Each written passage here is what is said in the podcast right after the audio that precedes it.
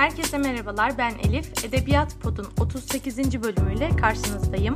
Bu podcast serisinde dünyanın ve tarihin farklı köşelerinden birçok edebi eseri konu ediyorum. Bu eserlerin benzer yönlerini ortaya çıkarırken bir yandan da edebiyat teorisi, eleştirisi hakkında bir konuşma alanı oluşturmaya çalışıyorum. Bugün sizlerle hem bir kitap hem de bir tema üzerine konuşacağız. Yakın zamanda okuduğum ve çok etkilendiğim bir kitap oldu. Kazuo Ishiguro'nun Günden Kalanları. Kitabı özetleyeceğim birazdan. Yani okumamış olanlarınız varsa da hiç sıkıntı yok dinleyebilirsiniz. Geçtiğimiz dönem yüksek lisansta Melankoli ve Modernite isimli bir ders aldım ben. Dersin sonunda bir dönem ödevi yazmamız gerekiyordu tabii. Onun için de hocaya bir teklif sunmamız lazım. Bu konuda şöyle bir paper yazmak istiyorum. Planım bu şekilde uygun mudur gibilerinden. Ben de melankoli temasını bir roman üzerinden incelemek istedim. Ve hangi romanı yapsam diye araştırırken Günden Kalanlar karşıma çıktı. Çok meşhur bir kitap. Daha önce duymuştum ama okumamıştım. E bir okuyup bakayım dedim. Ve okumamla birlikte bu kitabın doğru kitap olduğunu anladım. Çünkü hayata dair birçok temayı öyle doğru bir mesafeden işliyor ki şaşırıp kalıyorsunuz. Duygulara dair neredeyse hiçbir şey yazılmamış kitapta. Ama siz altta olup biten tüm duyguları sindiriyorsunuz. Daha fazla övmeden kitabı bir özetleyeyim isterseniz. Kazuo Ishiguro'nun 1989'da yayımlanan romanı Günden Kalanlar, İngiliz bir baş uşağın kendi hayatına dair anlattıklarını ihtiva ediyor. Kitap 2. Dünya Savaşı'nın ardından 1950'lerde geçiyor ama uşağın anılarını dinlediğimiz için sık sık 1920 ve 30'ları da ziyaret ediyoruz.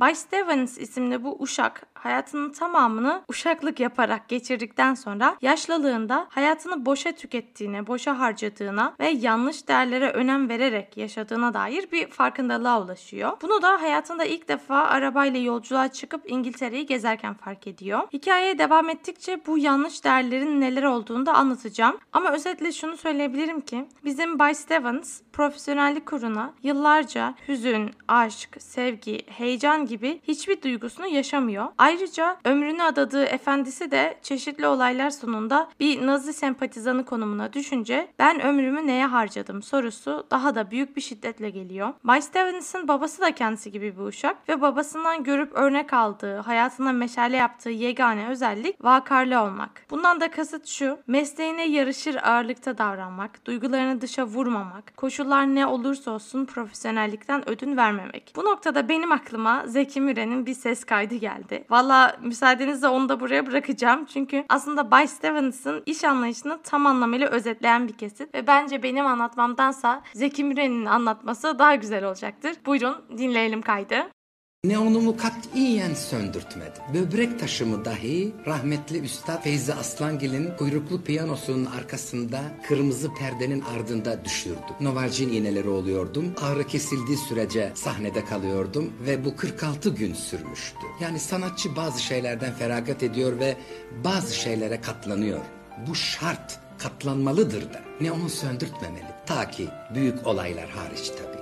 İşte Bay Stevens da neon ışıklarını asla söndürmeyenlerden tıpkı Zeki Müren gibi. Hatta babası ölüm döşeğindeyken Bay Stevens alt katta efendisinin sosyete aristokrat misafirlerine profesyonel bir şekilde hizmet etmeye devam ediyor. Ona Stevens iyi misin neyin var diye sorulduğunda iyiyim efendim hiçbir şey yok gayet iyiyim mükemmelim falan gibilerinden cevaplar veriyor. Bizim Bay Stevens biraz önce de bahsettiğim gibi bir efendinin yanında çalışıyor. Burası Darlington malikanesi ve bu malikanenin efendisi de Bay Darlington. Ama 3 sene önce malikanenin beynin ölümünün ardından bu malikaneyi Amerikalı bir iş adamı alıyor. Bay Faraday diye. Ve tabii bu Bay Faraday bizim Lord Darlington'dan çok daha farklı. Aristokrat bir elden gelmiyor. Ticarette sonradan zengin olmuş. Soylu olmayan bir kimse. Bay Stevens'a da diyor ki Stevens sen hayatın boyunca hiç geziye çıkmamışsın. Hiç kendin için bir şey yapmamışsın. Ben gezideyken kendisi Amerika'ya gidecek çünkü. Sen de benim arabamı al. Onunla İngiltere'yi gez. Kırları dolaş. Biraz bak nasıl bir ülkede yaşıyorsun. Bunun biraz farkına var diyor. Ve Bay Stevens bu araba gezisine çıktıktan sonra olaylar burada başlıyor. Çünkü Bay Stevens ilk defa çalıştığı yerden uzaklaşıyor. Bu seyahate çıkma tropu çok yaygın bir durum. Böyle melankolik anlatılarda özellikle. Hatta Romalı filozof Seneca'da bir kitabında insanların melankoliyle nasıl mücadele ettiğini anlatırken aynen bunu söylüyor. Alıntılıyorum. İnsanlar melankoliyle başa çıkmak için aylak aylak dolaşırlar. Uzak kıyıları seyahat ederler. Bir sefer denizlere açılırlar,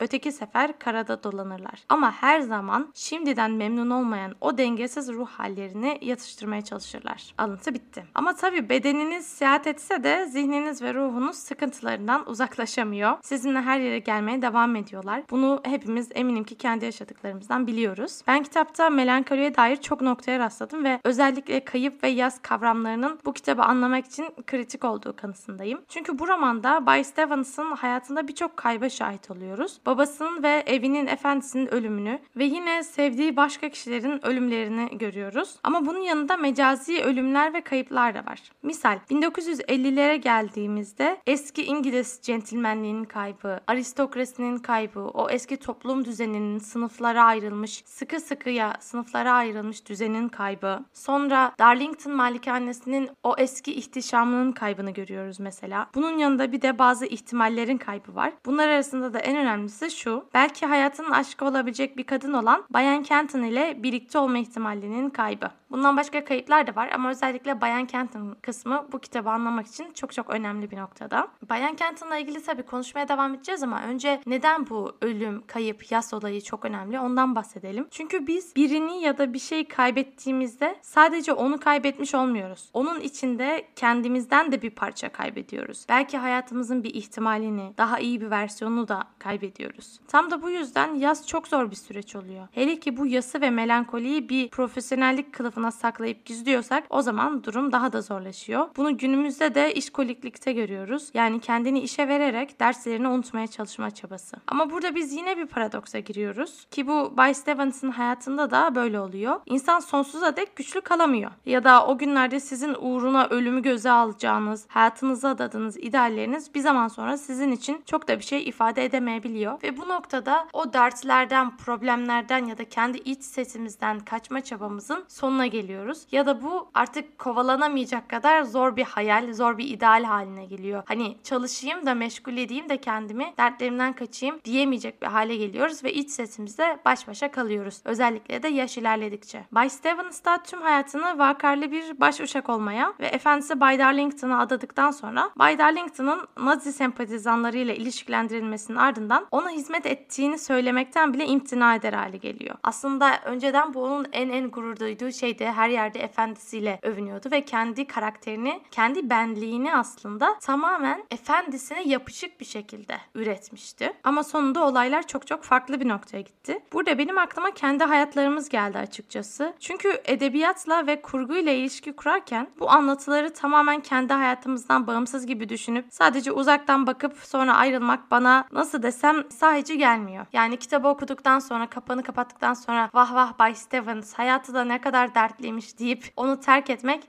çok da e, sahici bir davranış değil bana sorarsanız. Aksine bence kendi hayatımızda da bu anlatılarda anlatılanların nasıl yer bulduğuna ve nasıl bir bağlantı kurabileceğimize odaklanmak gerekiyor. Yani Bay Stevens'ın yaşadığı bu pişmanlık bizim hayatlarımızda da yok mu? Biz de kendi hayatımızı ailemizin, toplumun ya da kariyerimizin bizden talep ettikleri etrafında şekillendirmiyor muyuz? Ya da şöyle başka bir soru sorayım. Belki biz bir malikanede gerçek bir efendiye uşaklık etmiyoruz ama biz de bir bakıma kendi yaşadığımız modern hayatlarda da birçok noktada uşaklık kostümünü giymiyor muyuz? Özellikle de iş hayatımızı düşünürsek bu soruların anlamlı olabileceğini düşünüyorum. Podcast'in sonunda Bay Stevens'ın pişmanlıklarından bahsederken bu bağlantıya tekrar değiniriz. Tabii şimdi biraz Bayan Kenton hakkında konuşalım. Bay Stevens'ın bu araba gezisine çıkışının ardında bir neden daha var. Bu geziye sırf keyif için çıkmayı kendi profesyonelliğini yediremiyor çünkü ve kendine bir bahane buluyor. Bu bahane de şu, malikanede işler çok ağırlaştı, çok az çalışan var. Ben de bu yüzden eski iş arkadaşım Bayan Kenton'ı gideyim, ziyaret edeyim. Çünkü Bayan Kenton evlenip başka bir şehre taşınmış ve onu ziyaret ettiğimde de ona durumu anlatıp eğer dilerse malikanede tekrar çalışmasını teklif edeyim diye düşünüyor. Ve zaten yeni efendisi Bay Faraday'e de bu şekilde açıklıyor. Ama Bayan Kenton onun için sadece bir iş arkadaşı değil. Her ne kadar kendine itiraf etmese ya da edemese de Bayan Kenton'ı eskiden beri seviyor Bay Stevens. Ama yine aynı profesyonellikten dolayı onun başkasıyla evlenmeyi düşündüğünü öğrendiğinde bile bu hislerini açığa vuramıyor. Ve en sonunda buluştuklarındaysa iki tarafında bu hisleri açığa çıkıyor. Ama tabii ki yaşlılık gelmiş çatmış. Birisi artık yaşı kemale ermiş ve çalışmaktan yorulmuş. Ne yapacağını bilmez halde yapayalnız kalmış durumda. Öte ötekisi de sen çok da sevmediği bir adamla evlenmiş, problemler yaşamış bir sürü. Çoluk çocuk sahibi olmuş. Hatta anlattığına göre yakında babaanne olacakmış. Ama yine de o hisler ve o yaşanmamış bir hayatı öykünme durumu ve bu ihtimal peşinden üzülme, pişman olma ve hatta yas tutma durumu devam ediyor. Bayan Kenton şöyle diyor mesela, alıntılıyorum. İşte o zaman yaşamış olabileceğiniz daha güzel bir yaşamı düşünmeye başlıyorsunuz. Örneğin sizinle geçirilmiş olabilecek bir yaşamı düşünmeye başlıyorum Bay Stevens. Alıntı bitti. Yaşanmamış bir hayatın ihtimali düşüncesi bana La La Land'i hatırlatıyor aslında. Hatırlarsanız oranın sonunda da böyle bir sahne vardı. Ya da popüler bir şarkı vardı ya Madrigal'in e, Seni Dert Etmeler şarkısı. O da yine aklıma geliyor. Başka bir evrende en güzel halinle sen hayata karış, ben daha da biteceğim. Tüm bunlar aynı noktaya işaret ediyor ve Bayan Kenton ile bu konuşmanın ardından Bay Stevens gerçekten üzülüyor. Hatta kitap boyunca hiç duygularını ifade edemiyor ya. Burada ilk defa kendi kendine şunu diyor. Paramparça oldum. Bayan Kenton'un bu söyledikleri benim içimi paramparça etti. Bunu açık açık itiraf ediyor burada. Ve bu konuşmanın ardından birkaç gün sonra Bay Stevens sahilde oturuyor. Bir akşamüstü ve sahildeki insanları izliyor. İnsanlar hava karardığı anda sahilde ışıklar yanacağı için e, oraya toplanıyorlar ve ışıklar yanınca böyle sevinç naraları atıyorlar. Kendi kendilerine orada e, eğleniyorlar. Mutluluklarını paylaşıyorlar aslında. Bay Stevens da bu manzarayı izlerken ve kendi kendine sessizce otururken yanına hiç tanımadığı bir adam geliyor ve bu tanımadığı adam bir şekilde bir konuşma açıyor. O adam da bir uşakmış vesaire. Ve bizim Bay Stevens o anda adeta bir duygu patlaması yaşayarak ömrü boyunca kendisine bile itiraf edemediği pişmanlıklarını ve hislerini bu yabancı adama anlatmaya başlıyor. Burada diyor ki ben hayatımda her şeyimi yani kendime dair her şeyi efendime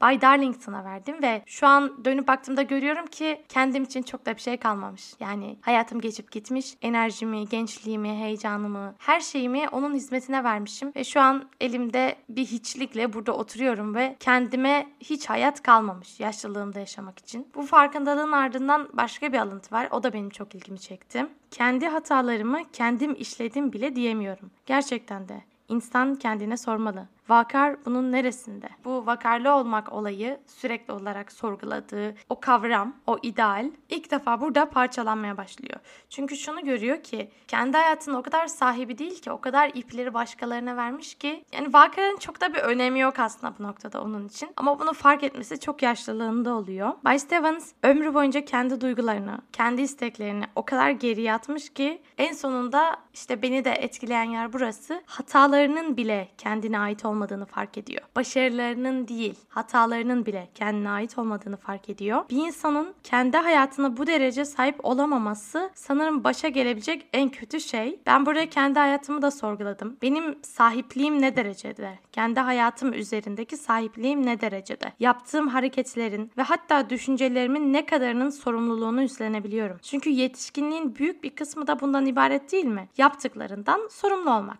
Üstelik hata da yapsan, kendi hayatını berbat berbat da etsen yine bunu ben yaptım diyebiliyorsan bence bir umut var demektir. Bay Stevens'ın bu duygu patlamasının ardından karşısındaki adam klasik öğütler vermeye başlıyor. Hayatın geri kalanına odaklanması gerektiğini, anın keyfini çıkarması gerektiğini söylüyor. Hiç şaşırtmadı. Hani bunu da biz hiç duymamıştık sanki hayatımızda. Her zamanki öğütleri veriyor aslında. Ama burada güzel bir cümle söylüyor. Zaten bu cümle de kitabın merkezinde yer alan bir cümle haline geliyor. Ben de bu yüzden podcast'in ismine de bunu taşıdım. Alıntılıyorum. Keyfine bakmalısın. Akşam günün en güzel zamanıdır. Günlük işini tamamlamışsındır. Ayaklarını uzatıp keyfine bakabilirsin artık. Bence böyle bu iş. İstediğine sor. Herkes aynı şeyi söyleyecektir sana. Akşam günün en güzel zamanıdır. Bu alıntı benim çok hoşuma gitti dediğim gibi. Devamında da Bay Stevens kendi duygularını yatıştırmak adına bu adamın duyduklarından çıkarımını anlatıyor. Orayı da okuyayım. Çünkü her ne kadar biraz önce böyle kendi hayatımın sahibi miyim vesaire diye kafayı yediysem de bu alıntıyı okumak da böyle bana bir tokat etkisi yaptı. Yine alıntılıyorum. Akşam pek çok insan için günün en güzel zamanı. Öyleyse bu kadar çok dönüp ardıma bakmamam, daha olumlu bir görüş açısı benimsemem ve günümden arda kalanları en iyi biçimde değerlendirmeye çalışmam gerektiği öğüdünde de gerçek payı vardır belki. Yaşamımız pek de dilediğimiz gibi çıkmadıysa durmadan geriye bakıp kendimizi suçlayarak ne kazanabiliriz ki? Şu acı bir gerçek. Gerek sizin, gerekse benim gibilerin yazgımızı dünya dediğimiz bu tekerleği Beylerbeyi'nin göbeğinde yer alan ve bizim hizmetlerimizden yararlanan o büyük beyefendilerini ellerine bırakmaktan başka pek bir seçeneğimiz yok. Yaşamınızın akışını denetim altına alabilmek için ne yapabilirdiniz? Ne yapamazsınız? Bunları düşünerek kendinizi yiyip bitirmenin ne anlamı var? Bizim gibilerin hiç değilse doğru ve değerli bir şeye ufak da olsa katkıda bulunmaya çalışmamız yeterli olacaktır kuşkusuz. Kimilerimiz böylesi yüce amaçlar uğruna yaşamda pek çok şeyi feda etmeye hazırsa sonuç ne olursa olsun bu çaba kendi başına bir gurur ve memnuniyet kaynağı olmalıdır. Alıntı bitti.